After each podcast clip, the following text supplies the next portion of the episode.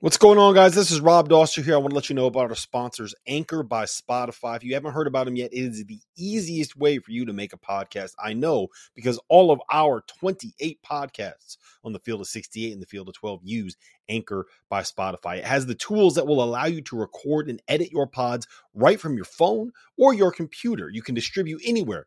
Spotify, Apple Podcasts, Google Play, all those places that allow you to listen to podcasts for absolutely free. Anchor sends those pods directly to the feeds. And here's the best part about it. Anchor is totally free. So make sure you download the Anchor app or go to anchor.fm if you want to get started on your own podcast. Hello and welcome to another episode of the Doster and Deshaun and Fanta podcast now. It is Monday morning, June 14th. My name is Rob Doster. Of course, I'm joined by my co-host, John Fanta, and the one and only Deshaun Butler. Gentlemen, how are we doing? Doing great. Hey, summer's underway. Down the Jersey Shore right now. You know, I'm originally from Ohio, guys, but I feel like the longer the time goes on, I'm just becoming more and more Jersey. Taylor ham on a Sunday, you know, Sopranos red sauce on a Sunday evening, and right into the week here down the shore. Beautiful weather. Look, it is great to be with you two, because what we're learning is this sport, if you didn't know already, is a year-round sport. That's a fact. College basketball is a year-round sport.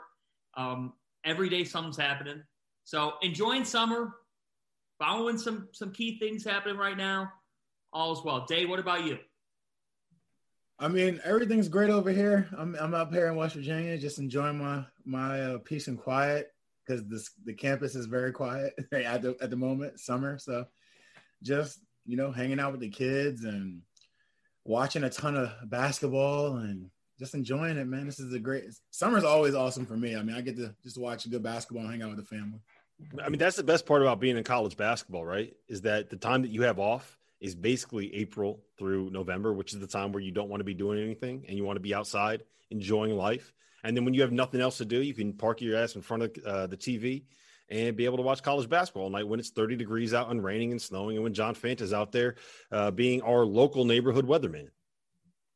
Or you could park your ass on the couch and watch Chris Paul at 36 years young do what he did on Sunday night in a closeout game. I mean, we're college basketball, Papa. We love hoops.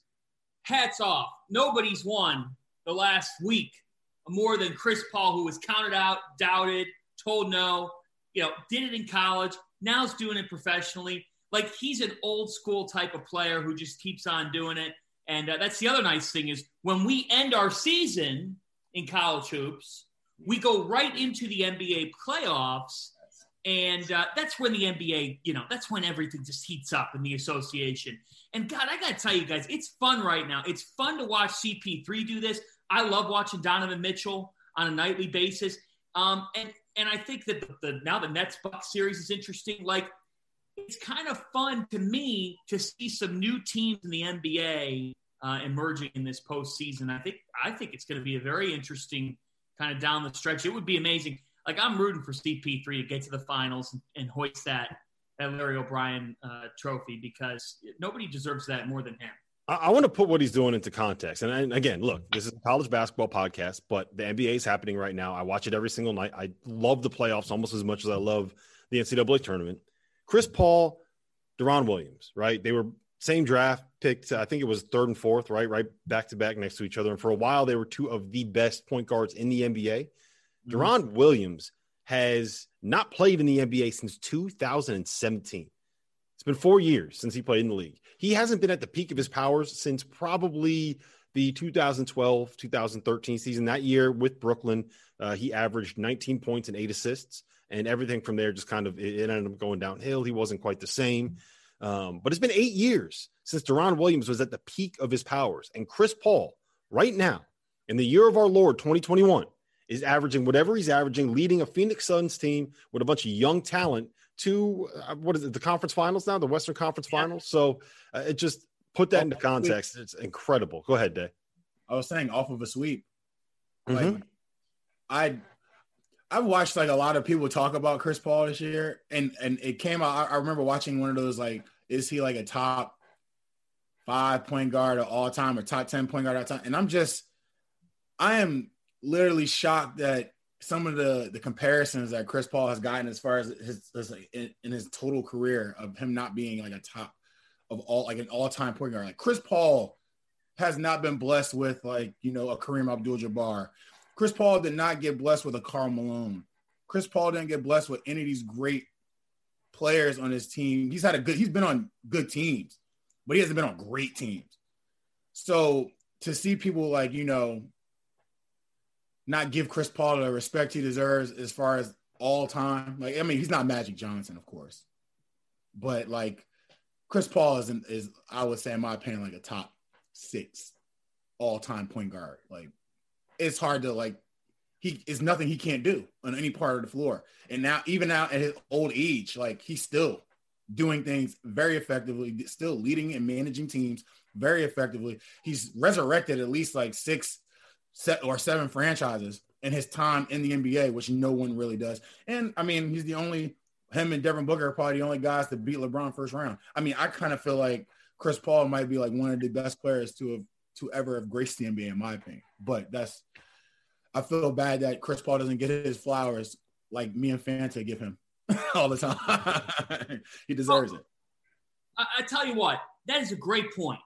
You just don't knock LeBron James out in the first round. I don't care if they have a championship hangover, if they got injuries, if they got this, that, and the third. They knock LeBron James out in the first round of the postseason. And anybody who's arguing about LeBron's legacy or what, get the hell out of here. He was lifted a trophy 9 months ago. Shut up. Shut up. I'm going to tell you right now, on Monday, June 14, 2021, go ahead, take it to the bank. I won't pay your losses, but figuratively, I said my best. I believe that the Phoenix Suns will win the NBA championship. I'm calling it right now. I think they're going to hoist it. I think this is the most complete team left in the playoffs. That gets compounded with Brooklyn being a hospital right now, the Nets, you know, being a mash unit, and now Kevin Durant. I mean, this is a fascinating time for him.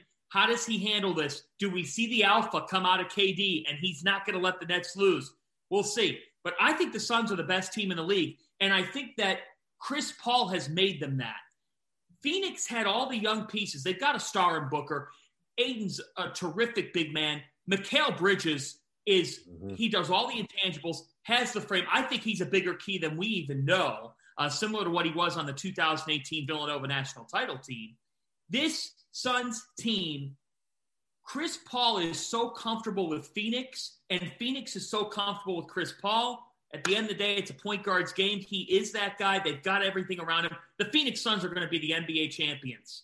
Well, and I think that he needs that too. You know, that you're talking about his legacy and how people view him.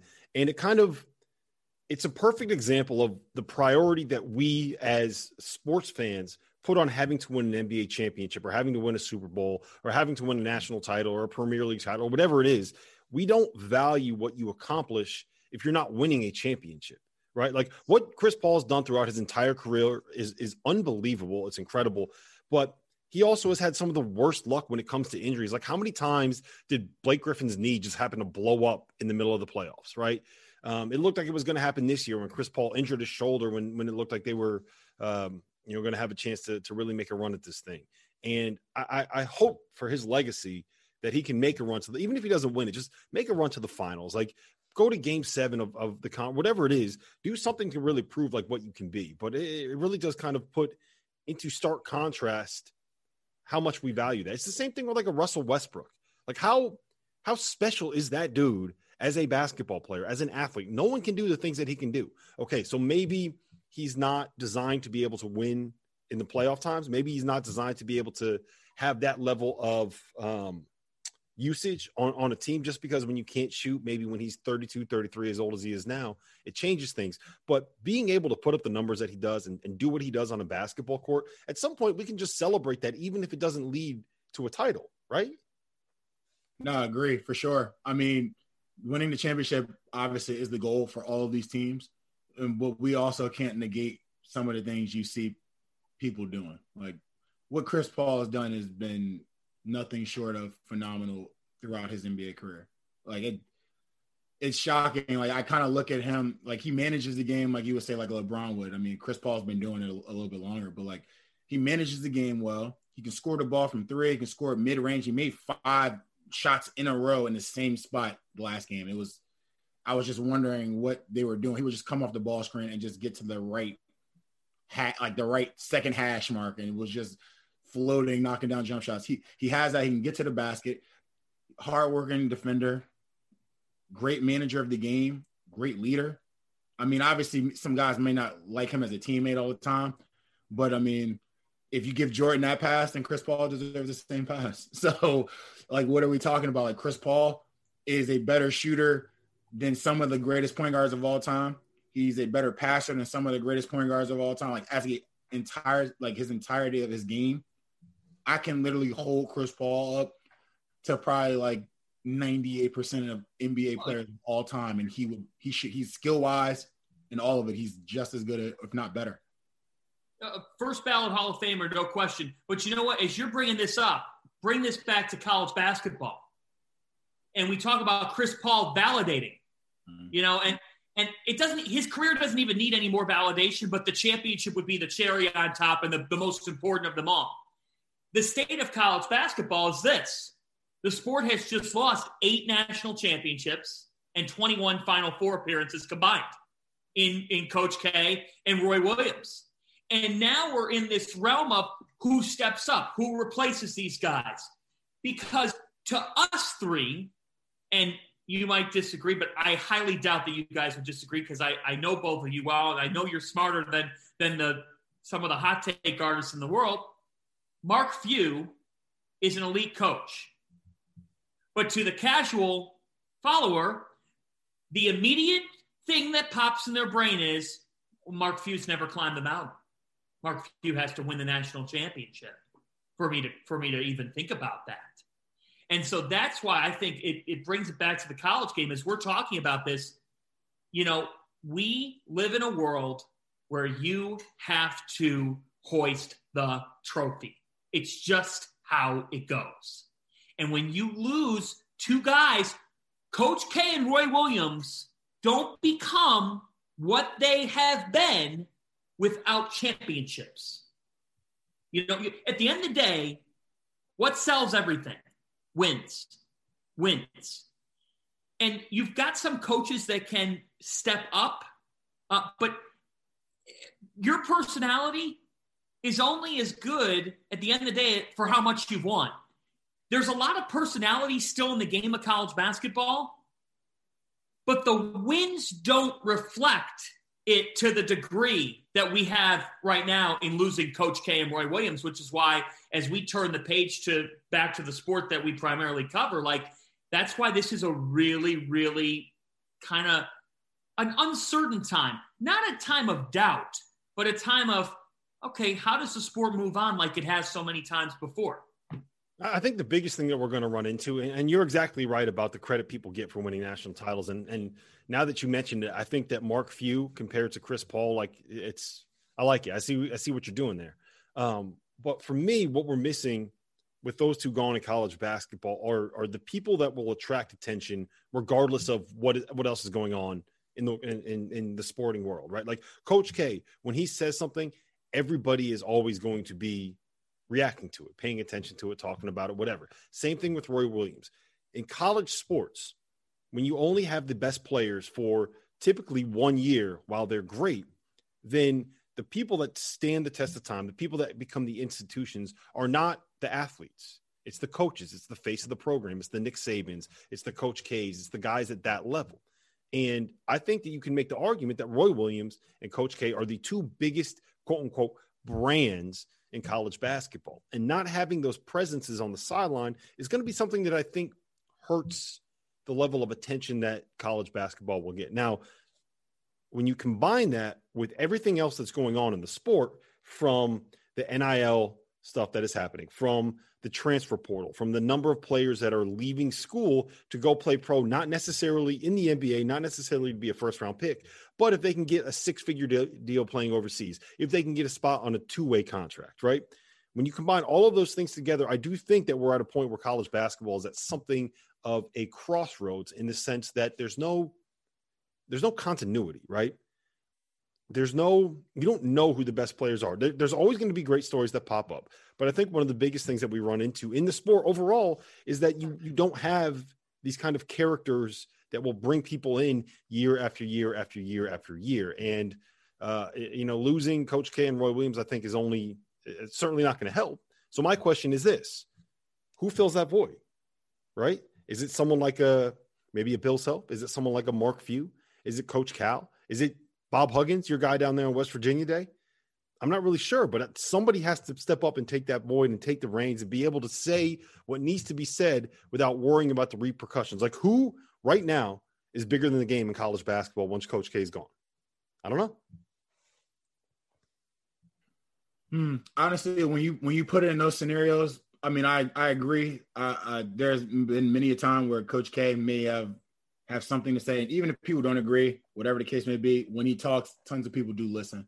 So I won't disagree with you on that presence will be missed for sure between him, Roy Williams, especially. But as far as basketball goes, I mean, this isn't the first time this has happened and it won't be the last.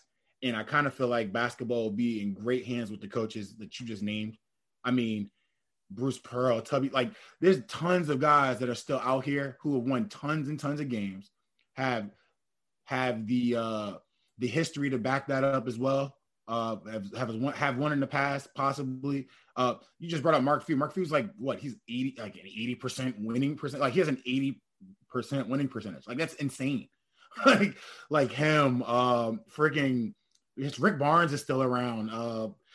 Like his name, Bill Self, Bruce Pearl, Kelvin Sampson just came off of a Final Four. Like there are great coaches still around. So the void has an opportunity to be filled.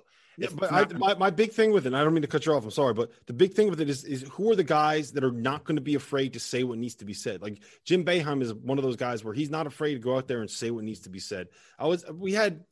We had this conversation with we've been doing another series called Candid Coaches Conversations. And the most recent one we did was on HBCU programs, the problems that some coaches that started HBCUs have getting out of the HBCU realm and moving up the coaching ranks. And one of the things that was brought up during that conversation was the lack of the BCA, the Black Coaches Association. And the reason why that thing is kind of fallen by the wayside is that Nolan Richardson isn't coaching anymore. Big John Thompson isn't coaching anymore. A lot of those really – John Chaney's not coaching anymore. Like a lot of those really powerful voices are no longer in college basketball, so you don't have them pushing the agendas that need to get pushed, so to speak, if that makes sense. That's true. But and I think that Coach K is he's kind of been at the forefront of getting NIL stuff pushed through. Like he hasn't been afraid to speak his mind on those things because he knows he's bigger than the game and there's no concern of repercussion right now. I think Coach Cal might be a guy to kind of take the reins on that.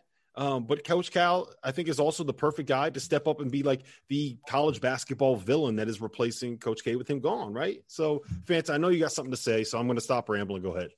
Well, here's my thing on this. So I actually think when I said earlier that it's an uncertain time, it's an uncertain time nationally. And what I mean by that is when the national network covers college basketball, they lead with what they have always seen as what would draw everyone else. You're not going to be able to do that to the same level now with Duke and North. You can't just hinge on Duke and North Carolina. Like last year when someone was calling it the biggest Duke North Carolina game ever because it was going to decide who was going to go in the tournament. Come on, stop. But basically, the sport has faces. The sport has people that are ready to be in this role. In fact, it's not Duke Carolina. It's not big name brands. But I would argue that we are stepping into a realm where, again, is it sexy? I'm not saying it's sexy, guys, but I do believe that Baylor is here to stay and is going to be a national championship contender as long as Scott Drew is doing his thing. And Scott Drew's story is interesting. He's not going to be a villain because he's really turned everything around and he's a genuinely nice guy. Mark Few was just in front of Congress last week. He's not afraid to say things, but his team plays at 11 o'clock at night, and they play in the West Coast Conference. That hurts Mark Few and Gonzaga. Whether we like it or not, that's just the reality of the situation. Jay Wright is known as the good guy in college basketball. I don't believe he's looked at as a villain at all, because he coaches a small Catholic school just outside of Philadelphia. I will say this. I have some villain candidates, but in terms of faces of the sport, Jay Wright is 59 years old.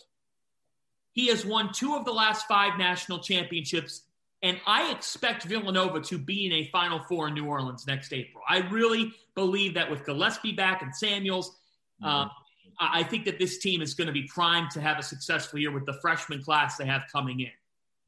If he gets a third, and I think he's 59, I think he's going to get a third here at some point.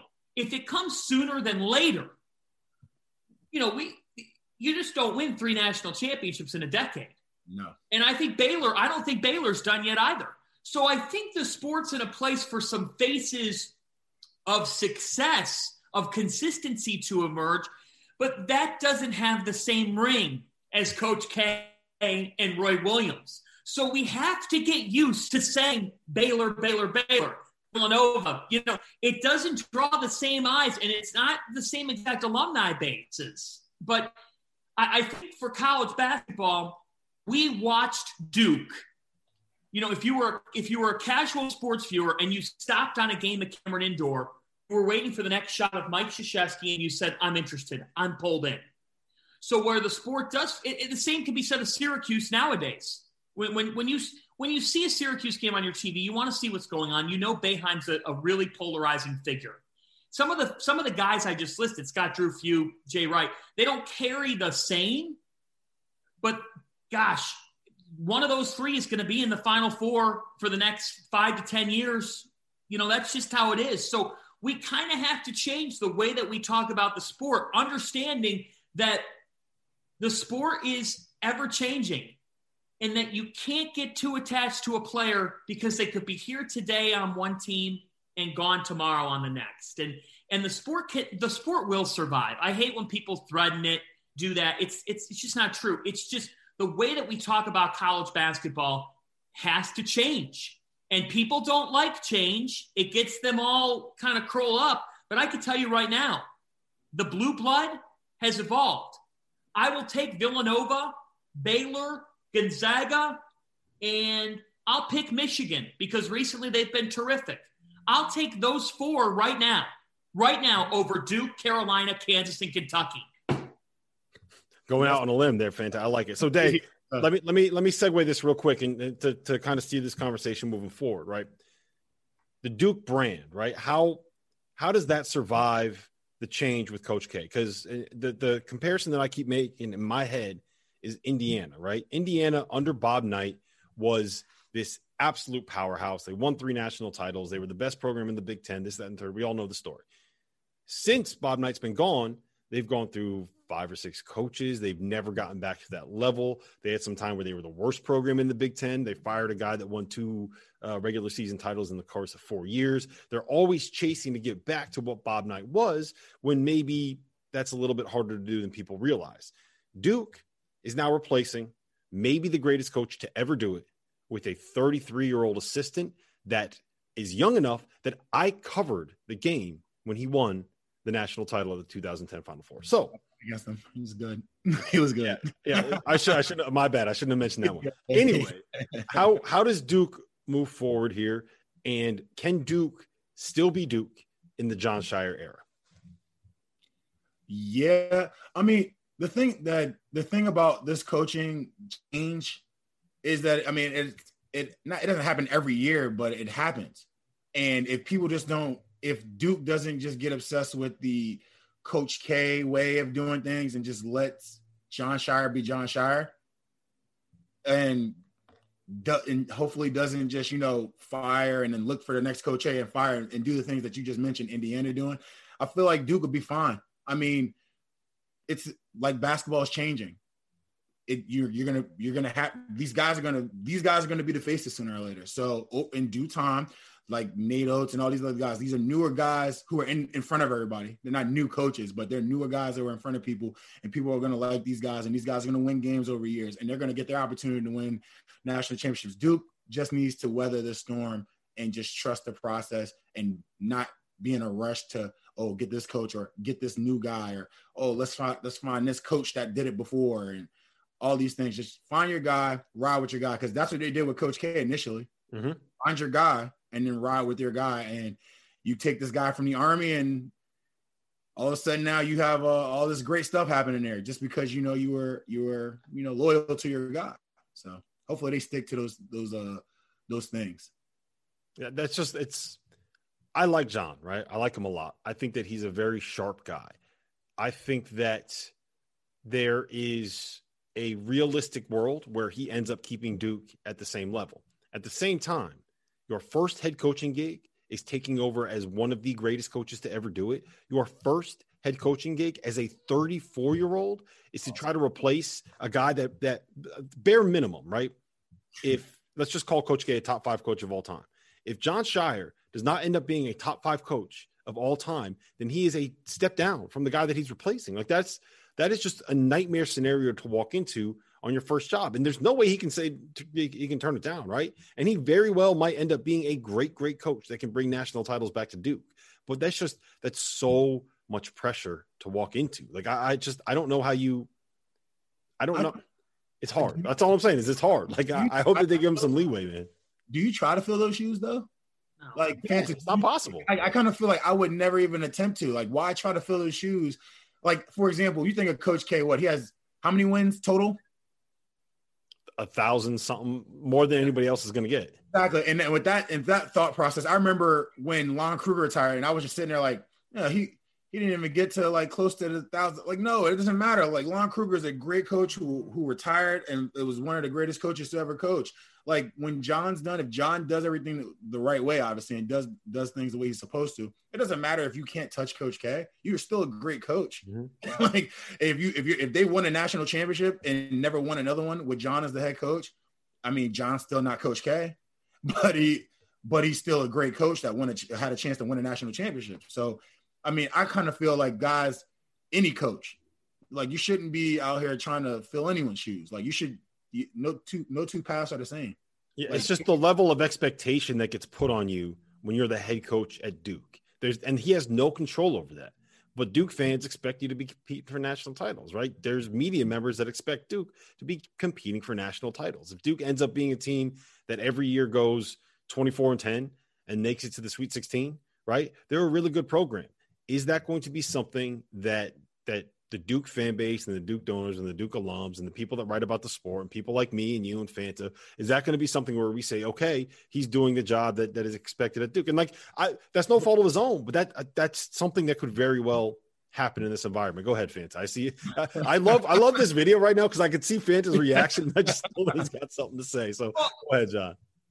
I'm just saying, Duke hasn't gone to a Final Four since 2015. Mm-hmm. As we head into next year, that's the longest gap without a Final Four appearance for this program. And Coach K's there. Since the late 1970s. All good things must come to an end. Mike Krzyzewski has done it all. There's nothing more that he could have done. He's in his mid-70s. When you make a change, you're absolutely right, Rob. The Duke expectation level for their head coach is unrealistic to achieve. Yes. You have to do it your own way. If I'm John Shire, I call Juwan Howard. I talked to him for an hour. And I talked to him about stepping into Michigan, host John Beilein, this is not, I am not comparing Duke and Michigan. I promise you I'm not, but I'm using another case to give a taste of what it's like, in my opinion. John Beilein, guys, made it really, really hard to replace him at Michigan. because we're talking about the Wolverines, what Beilein was doing before he departed for the Cleveland Cavaliers, that they were winning at an incredible rate. And the Juwan Howard hire was a feel-good hire, but the thought in mind was, is this going to work out? Well, I think Juwan Howard's gone about things his way. He's gone by his own beat. His team plays like an NBA team when I watch them play, and he conducts himself like an NBA coach. And it works. It's worked out quite well in Ann Arbor. John Shire cannot live in the shadow of his coach. He can't do it. You cannot do it. I think it's really hard to achieve. And I think that John Shire has what it takes to be a head coach. But if he is constantly hinging on the Duke way, the Krzyzewski way, you can both respect that way and try to take on the spin that you like to make on the program. Because here's the fact. The way that Duke had been doing things is no longer the way that you rise above everyone else in college basketball. So it's going to take some changes. It's going to take Duke potentially recruiting some players that Mike Krzyzewski wasn't willing to recruit and develop. Talent development in this sport and keeping a relationship with a kid has never been more important. You look at the programs that are at the top of college basketball, you look at what Mick Cronin did in building relationships with kids that he did not recruit, he kept them by his side, and look what happened to the Bruins. Look what happened to Baylor, to Gonzaga, to these other programs that have been at the top of the sport. You have to think outside the box. The sport is changing. Duke has to change. You can't just be the same old Duke Blue Devils. Like the Yankees can't just be the same Yankees, and Yankee fans know all too well right now the feeling. You can't just rely on what you were doing for 30 years and say, this is our formula. At some point, you're going to get beat if you stay at this level. And when you're a coach in your mid-70s and you've been doing it all your life, I totally get Mike Krzyzewski, who was always willing to say the right thing. But the fact is, guys, the last couple of years, it felt like the Duke was losing games that it hadn't been losing when Coach K was at peak Coach K. So for me, I don't think the timing is bad. However, I do think that both Duke and Carolina, they left themselves limited. Like, you pick these replacements. I think both guys are capable. My biggest question is, I'm actually toying with this question. Who has a better chance of having championship success at respective school? Hubert Davis at North Carolina or John Shire at Duke? I'd probably vote Hubert Davis at North Carolina if you asked me today. That answer could change, but that would be my vote. But I'd be curious to see who would win that poll. That is a good question. That is tough. I think I would probably lean Shire there, but it's very much – We're very much trying to figure out what both of those guys are at this point, right? Here's my question, and I brought it up a little bit earlier, and I want you guys' take on this. Coach K was the villain in college basketball, right? The same way that LeBron is the villain in the NBA, and the same way that you know, Tom Brady is the villain in the NFL. You either love him or you hate him. Same way the Yankees are the villain in Major League Baseball, right? So I want to know who you guys think is going to step up and fill that role of the villain in college hoops with Coach K gone, because I do believe that having someone that everybody can root against, right? Having just that universal figure that you either love or you hate. It's important. Like, the NFL is better when the Cowboys are good and we can argue about whether or not they are actually good, right? I mean, you can argue with Cowboy fans. Major League Baseball is better when the Yankees are good and we have people that hate the Yankees or love the Yankees. You could say the same thing about the Red Sox. When both those teams are great and you have an entire nation that hates everybody in the Northeast that's a baseball fan, while they happen to be two of like the five best teams, like that's a good thing for the sport. So I want to know, I gave you a homework assignment. Who are your potential villains? I have three written down that I think can step up and fill that void. Please enlighten me on your three. I would love to hear it. You go first. Fandy, you got a list? You want me to go first? Sure, I'll go first. I'd be happy to go first. I'll step out on the limb. I have three. So I'm going to start with a very brief, I think this is good for. I think Coach K and Roy Williams retiring is good for the Pac-12. The Pac-12 clearly has a door reopening in the sport. With that being said, there is no question in my mind that Mick Cronin can be a villain in college basketball again. Feel-good story this past year because they were an underdog. UCLA and underdog, those don't mesh. I want UCLA to be good again, like really good, because Mick Cronin, when he's really good, Mick Cronin is a good guy. Like, I like him personally, and I've had him on shows. He's a great interview. But Mick Cronin can stick it to people, and I like that. I like that about Mick Cronin. I want you to stick it to him. So Mick Cronin would be one for me because UCLA is a big brand. They're in LA.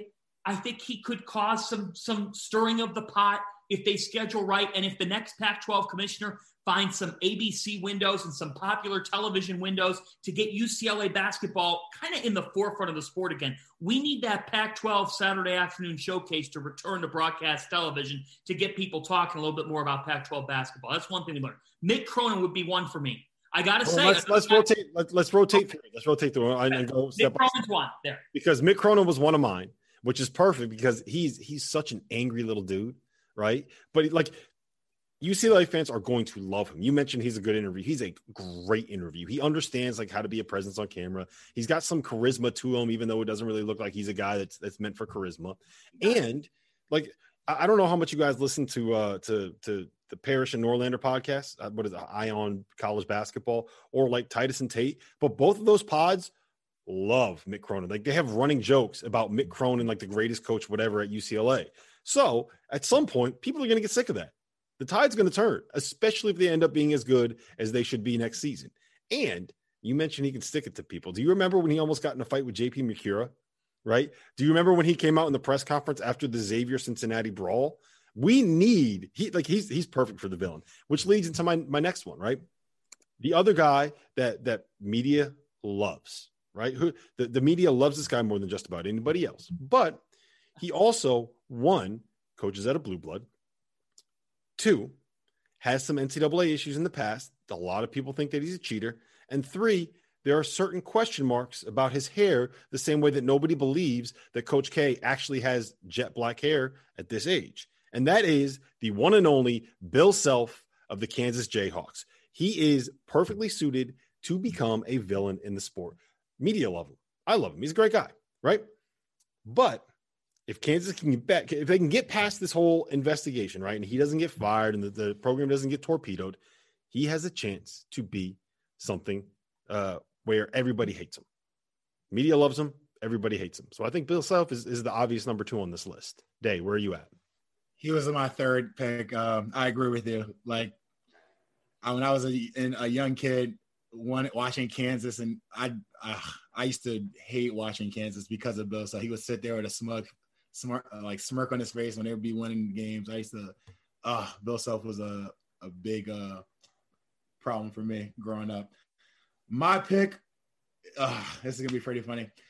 The perfect bad guy is Rick Pitino, like the perfect one. I think next year.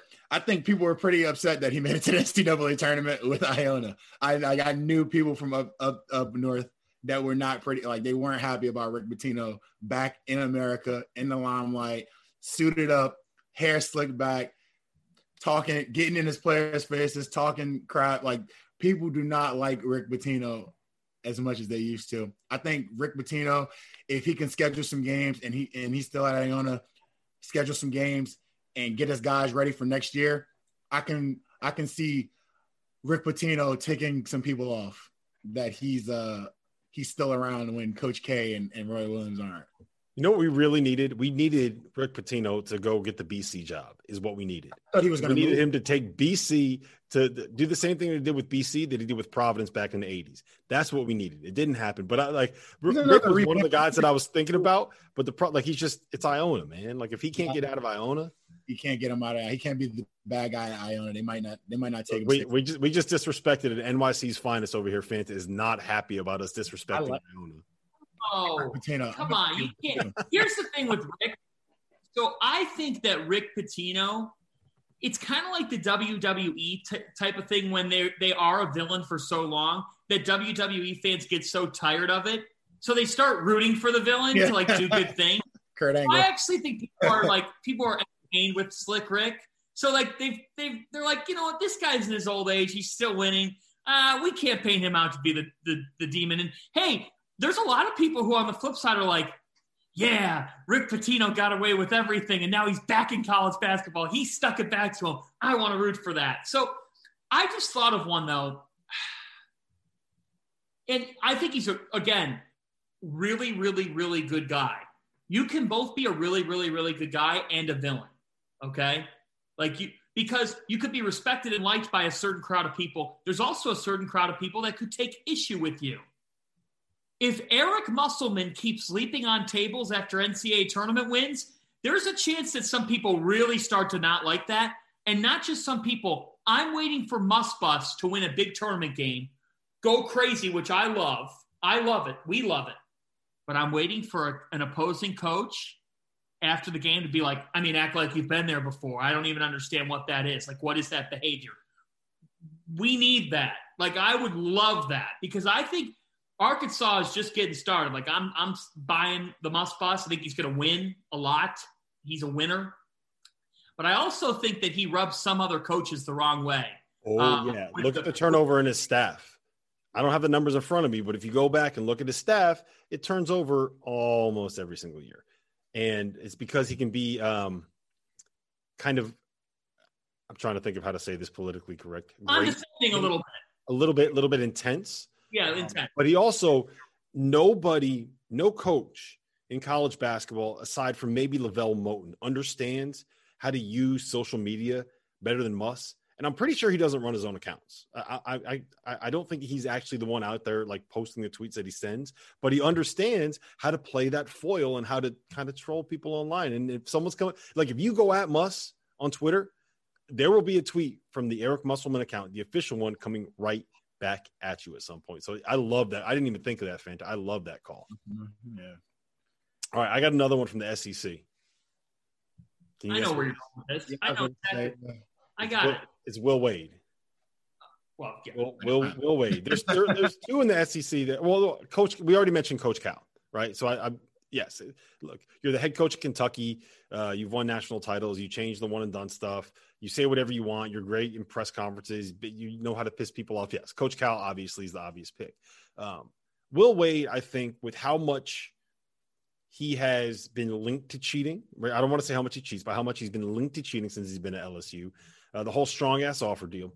The only problem with him is like it's LSU, right? Like, I don't know if that's a big enough brand for him to really kind of ascend to that level. And there's no way, like he's not getting hired for a bigger job at any point, right? So I kind of think he's going to be at LSU until he ends up getting fired, making $3 million a year. And that's kind of what it is. But I just don't know if he's at a big enough program to really be that guy. But yes, Coach Cal is the guy from the SEC. If it's going to be someone, it's probably going to end up being him.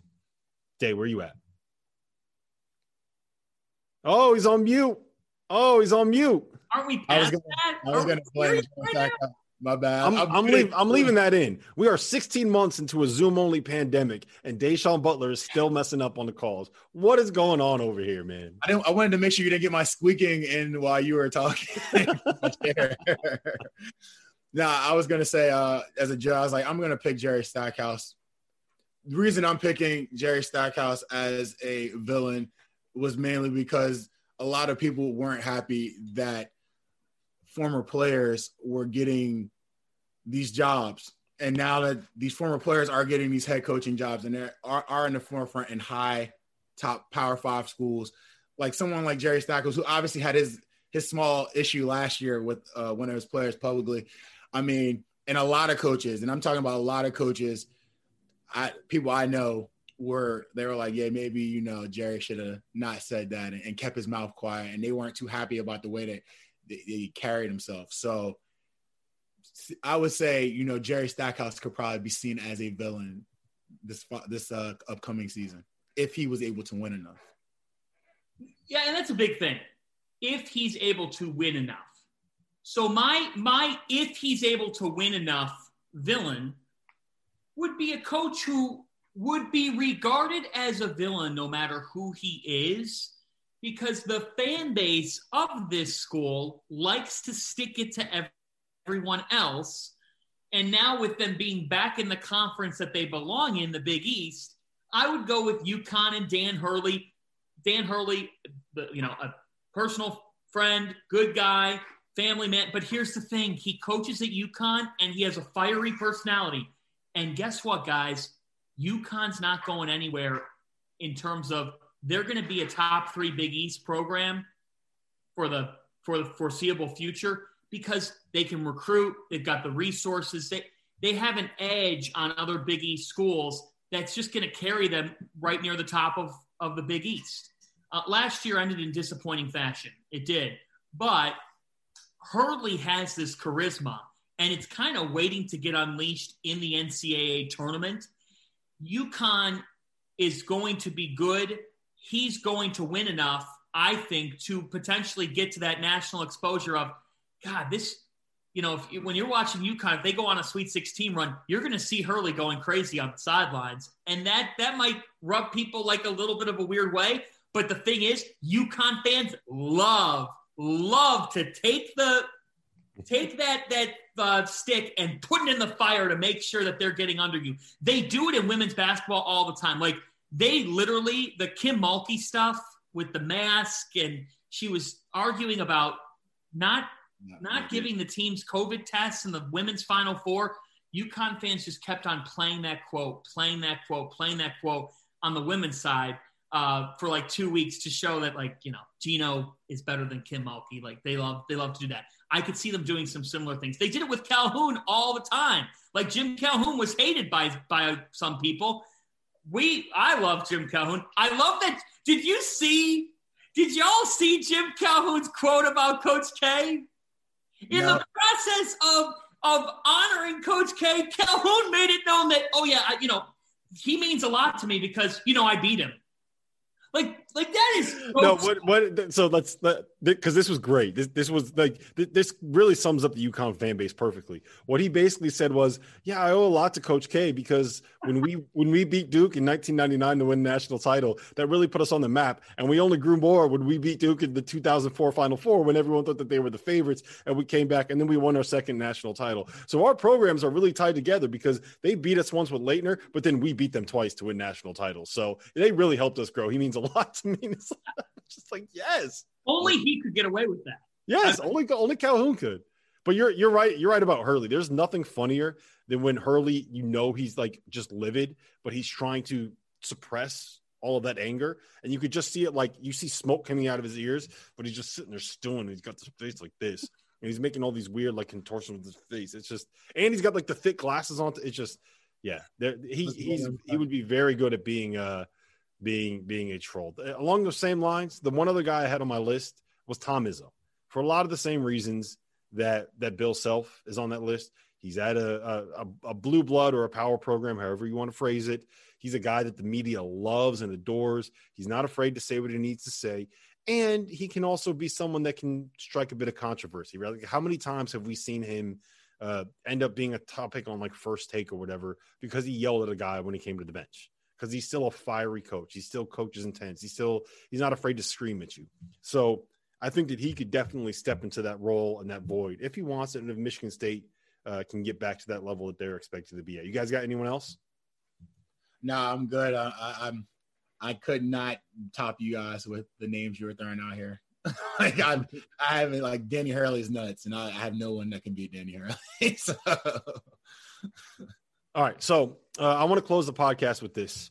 A lot has happened over the course of the last 2 or 3 months in terms of roster changes and roster moves and people declaring for the draft and deciding that they're coming back. But I wanted to go through what were maybe like the 5 or 6 most important and most influential decisions that are left to be made. And I'm going to start with one that just happened this week, where reports came out that Jalen Durant – it's not official yet, but reports have come out that Jalen Duren is strongly considering reclassifying into the class of 2021. For people that don't know who he is, he's kind of surpassed Amani Bates as the favorite to be the number one player in the class of 2022. He's a 6'10" athletic specimen that plays the 4, really good passer, has a lot of I guess Bam Adebayo is the guy that a lot of people are comparing him to in terms of his athleticism, his defensive versatility, his rim protection, the fact that he's actually a really good passer, the jump shot not really being there. But if he could end up getting into the class of 2021, getting eligible to play in the class of 2021, you're talking about a guy that has a very real chance to be a top five, top three, maybe the number one pick in the 2022 NBA draft. And he's old enough where he can make that happen if he reclassifies. So I don't know if he'll go to college. It seems like there are some pretty strong links to Kentucky, but for me, that's the number one guy on the list, and it's not close. Yeah, I would look to Columbus, because I think that Dwayne Washington and E.J. Liddell, what they end up doing is huge for Ohio State and the Big Ten. If those two are in the fold with the Buckeyes, Chris Holtman's team is a top 10 consensus team in the country, if not fifth or sixth in college basketball entering next season. So I am keeping a close eye on Liddell and Washington. There's unfinished business. Ohio State got embarrassed. Mm-hmm. Got embarrassed by Oral Roberts. I mean, they just, you can't lose that game. They had that game. They lost it. And now there's going to be pressure. And I think that those two, if they can come back, the Buckeyes could be a pick. Like, they might be viewed as a dark horse nationally, but they shouldn't be if those two are back. They should be viewed as a team that could make the Final Four. And it's time for them to do so. In the Big Ten, they were playing real well at the end of last season. If you remember, they almost won the Big Ten title, and but then they fell apart against Oral Roberts. They lose that game, so I'm keeping a sharp eye on what Dwayne Washington and E.J. Liddell do, because if they don't come back, Ohio State, they don't carry the same type of equipment. If they do come back, we're talking about them as a team that could win it all in New Orleans next April. I would just keep it more in the Big Ten. I think if Hunter Dickinson comes back to Michigan, it puts Michigan in a great spot, and that'd be great for Juwan. I mean, he to look at the Big Ten this season and look at how good the bigs were. Like, having a guy like Hunter Dickinson literally helped Michigan claw through the entire season. It didn't matter who they played, whether it was Luka Garza or whether it was Trevion Williams or and Purdue, whoever. It didn't matter. He literally took the challenge, and even when they lost a couple of their players toward the end of the year in the tournament, like, at the end of the day, he kind of carried that team with his physicality, with his rebounding, with defensively changing shots, and just being a massive guy down in the paint. And I feel like having that guy come back better, with better touch, a better player, I can't foresee Michigan not being good or great, especially with the guys they have coming back. Yeah, they have some really good freshmen coming in too. And they landed Devontae Jones, the point guard, the transfer from Coastal Carolina.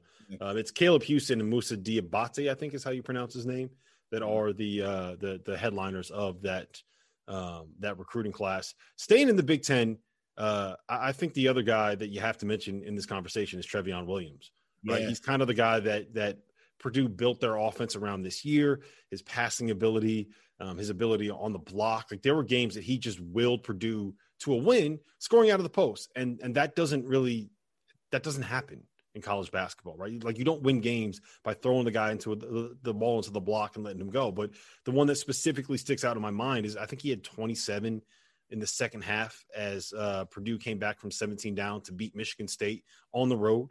So he's a very, very big time player. And if he's back and Jaden Ivey ends up taking the leap that a lot of us expect him to take, I think he averaged 18 over his last 6 games. He was really good in the tournament.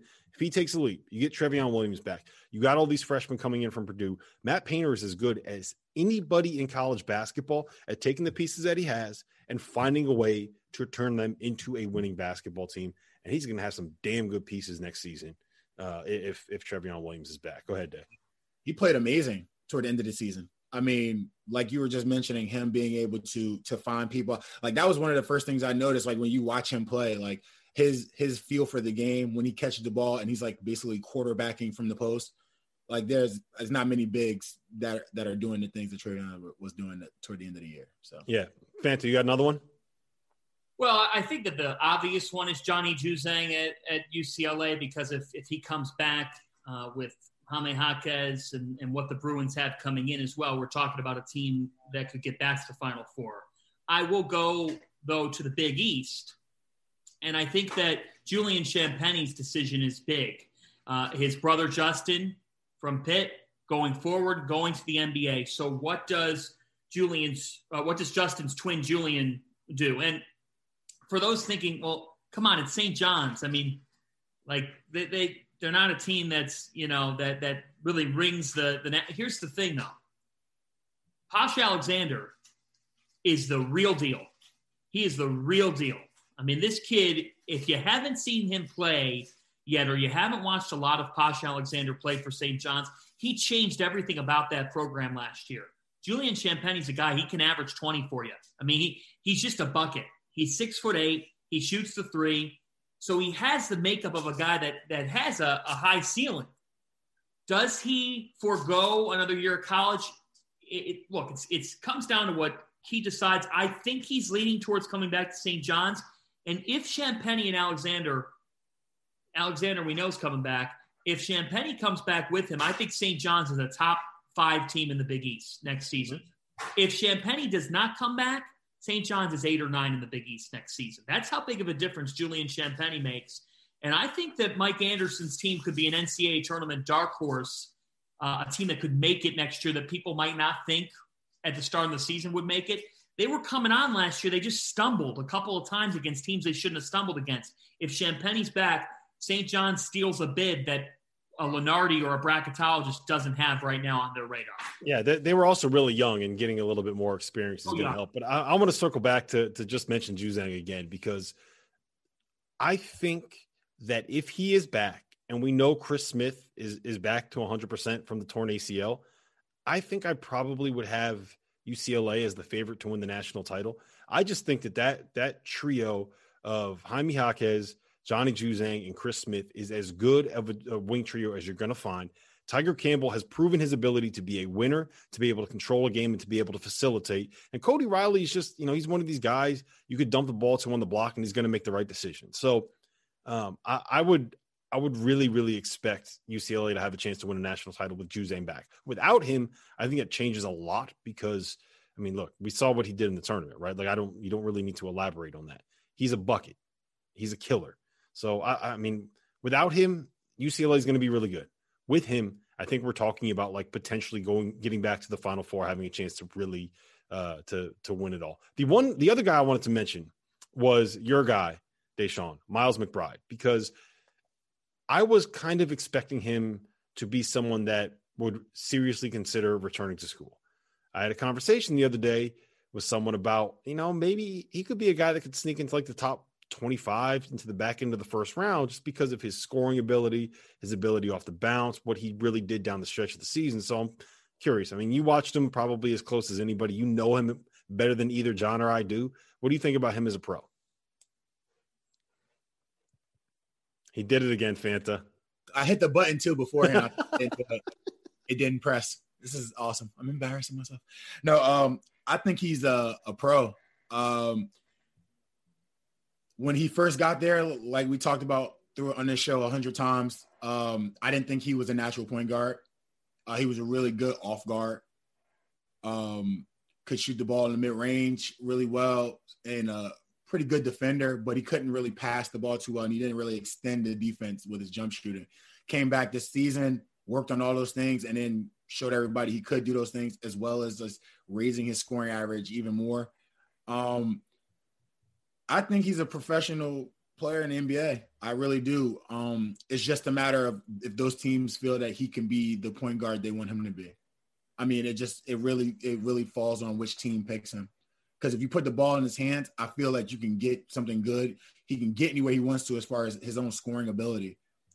He's a great scorer in the mid-range. He's obviously showed his three-point shooting is gotten better, and his decision-making has gotten better. He had some lapses during the year with some of his decision-making, but for the most part, in comparison to his freshman year to this past year, it's not even close, night and day. he's shown that he can be a really good point guard. I just wonder how he stacks up against the other point guards in that top 25, you know. I would pick him because I know what kind of guy he is, but I just wonder what those teams see with when it comes to McBride. So, yeah, I think he's going to go in the draft. I do. I would if I were him. His stock has risen. It looks like he's going to be a first-round pick. Where that falls, we'll see. But if you think, you know, we haven't even hit the combine yet, he's only going to help himself there. Mm-hmm. I think Deuce McBride is an NBA draft first-round pick. And here's the thing. If you think that, and we all think that, then, man, go get paid. Yep. You go forward, go into the draft. Because there's no guarantees if you're a first-round pick next year. It's a really interesting case. Deshaun just said it best of what would other teams think of him. And it's always hard to project that point guard type of player in the league. You know, how much time are they getting? But I think Miles McBride fits the bill of today's NBA. What I like about him is, hey, everybody, the mid-range is back. The mid-range is back. The mid-range pull-up has come back like the Jersey Shore is revved up and open for business. That's the way that the mid-range has come back to the NBA. Miles McBride has a mid-range. He could stop on a dime, hit that shot. I like the way that he's evolved as a player. I think he gets selected this summer. It's unfortunate for Mountaineer fans. They'll be fine. Bob Huggins knows how to harvest and just brought in a point guard. So. Yeah, he'll be fine. You know, you mentioned the mid range. I do think it's important to note that he shot 41.4% from three on almost 4 attempts per game. He's a really good like off the dribble shooter. He also his assist rate was double his turnover rate. I thought that once West Virginia made the change, once Big She transferred out and they really kind of opened things up, the reason why they became one of the most potent offenses in college basketball is because of Miles McBride's ability to kind of operate in that spaced floor, his ability to kind of get in the lane and find people, right? Their offense was basically, let's put a bunch of shooters out there. Let's put Miles McBride out there and let Derek Culver clean everything up in the paint. And it worked really, really well for a long time for West Virginia. I do want to mention 4 other people in the Big 12 before we get out of here. One of them is Remy Martin, who is he transferred out of Arizona State, has committed to Kansas. He's still in the draft, although I would probably expect him to come back. I don't like Remy is I don't think he's going to be drafted. I don't think he's a two-way guy. His decision, in my mind, basically comes down to, do I want to try to play overseas? Do I want to give it a shot at Kansas and on a more national stage? I think he'll be back. Jericho Sims at Texas is a guy that I think is kind of undervalued in the eyes of NBA draft folks. He's so good defensively and such a great athlete. He can't really do anything other than catch and dunk. But in an era where finding people that can protect the rim and be switchable is really, really valuable, he's a guy that can provide a lot of that value. And the last 2 are at Baylor. James Akinjo, I'm assuming he's going to be eligible, but he's one of these guys that's transferred twice, and so it's not exactly clear if he's going to be immediately eligible. As far as I know, the NCAA has not put down an official ruling on that. And then Matthew Meyer, who I think he'll probably be back. He's the kind of guy that I can see – having a huge, huge leap and becoming like a top 20 pick if he comes back. If he leaves now, he'll probably be drafted. He'll probably be on a contract somewhere. But when you're 6'9" and you can score the way that he can score, I think that he needs to come back, be the star of this team, show you're better defensively than you were last year. Boom, first-round pick. That's where I'm at with it. I like those last 2. I got 2 briefly sticking in New Jersey, Rutgers, Geo Baker and Ron Harper. I mean, at the end of the day, those 2 players were part of the equation for Rutgers. Rutgers should have been in the Sweet 16. It is a massive collapse that they had to Houston. Rutgers should have not lost that game. Guess what? They did. Close only counts in horseshoes. And for Harper and Baker, if they come back, Rutgers is a solid Big Ten team. If Harper and Baker do not come back, Rutgers is a doormat Big Ten team again. They're going to be at the bottom of the league or close to it anyway. So that's something I'm looking at too, because we talk about the depth of the Big Ten. It was such a big strength for the league last year. If you have to factor Rutgers in there, and you play them twice in the season, if you have to go to the rack and Harper and Baker are going, Rutgers could hang their heads. What I always look at in college basketball is, for a conference, who are those teams that sometimes are fringe tournament teams that end up stealing a bid, giving that league a unit, and then having a chance in an 8, 9, 7, 10 game? Potentially Rutgers, if they have Harper and Baker back, that could be an interesting pair. And I couldn't agree with you more on Matthew Meyer, because I think he's a lot better than his numbers even show. Honestly, it's not even close. Like, I'm not going to say that they won because of him, but we watched the last game they played, man. You can't not guard him. And he's just so skilled that, I mean, at that position at the 4-5, like, there was nothing anyone could do with him regardless of where he was at. Like, he's a talented dude.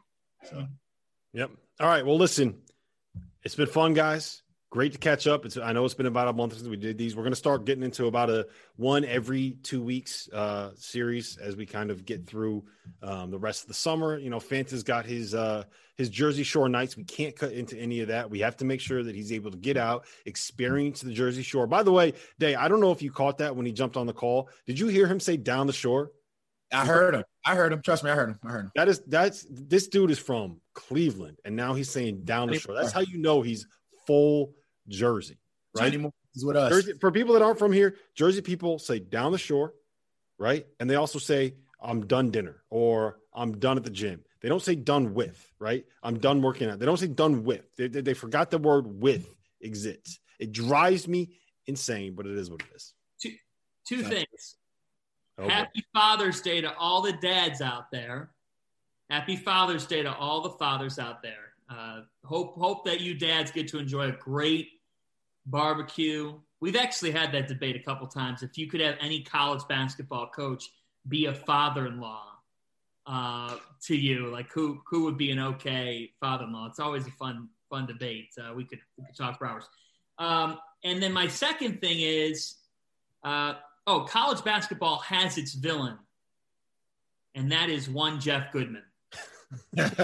Honestly, I will not argue with you on that.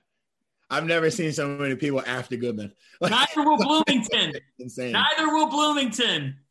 Everybody hates Jeff Goodman. You know what? That should be the new name of our podcast. Everybody hates Jeff Goodman. That should be the segment we have where we invite Goodman on the talk. He's like, our next segment. No, that's a great idea. We're going to have a new segment. Everybody hates Jeff Goodman, and we're going to bring on a fan to explain why they hate Jeff Goodman. I want to do a mean tweets. We should start doing mean tweets on the pod, because you could really have some fun reading some of the comments. Of course, I don't get any of the mean tweets anymore because I've blocked everybody that's an idiot. So that's where I'm at with it. But anyway, guys, always a good time. Subscribe, rate, review, like, do all of that stuff wherever you're listening to this, whether it's YouTube, whether it's Apple Podcasts, whether it's Spotify. Give us some interactions. That's the best thing to be able to help grow this podcast if you enjoy this show. Fanta, Deshaun, until next time. What's the most embarrassing thing that you would admit publicly in the New York Times to just try to get your job back? And how much would you have to be making at that job to admit it? Because, I mean, how much do you think he was making at CNN? Probably six figures with a crooked number in front, right? Easily, without question. To blow that. So would you do it for $200K a year? Would you go into the New York Times and admit that you started trying to jerk it while you were in the middle of a meeting? You wouldn't, if everybody. I mean, everybody already knew, right? It's not like it was a secret. Everyone already knew. Yeah, after the fact of doing it, I kind of feel like I would just hide out for a while. Just a little downtime wouldn't hurt me. I'd probably admit it, man. Like, whatever. You have no choice to admit it. I mean, it happened, like you said. Get your job back. You got to get your job back. Yeah, I know. Make some money sometime. You don't need to go on air to fully expose yourself again. Yeah. Just keep exposing yourself. First and foremost, what I would do is I would always make sure that little green light is off. Exactly. Facts, bro.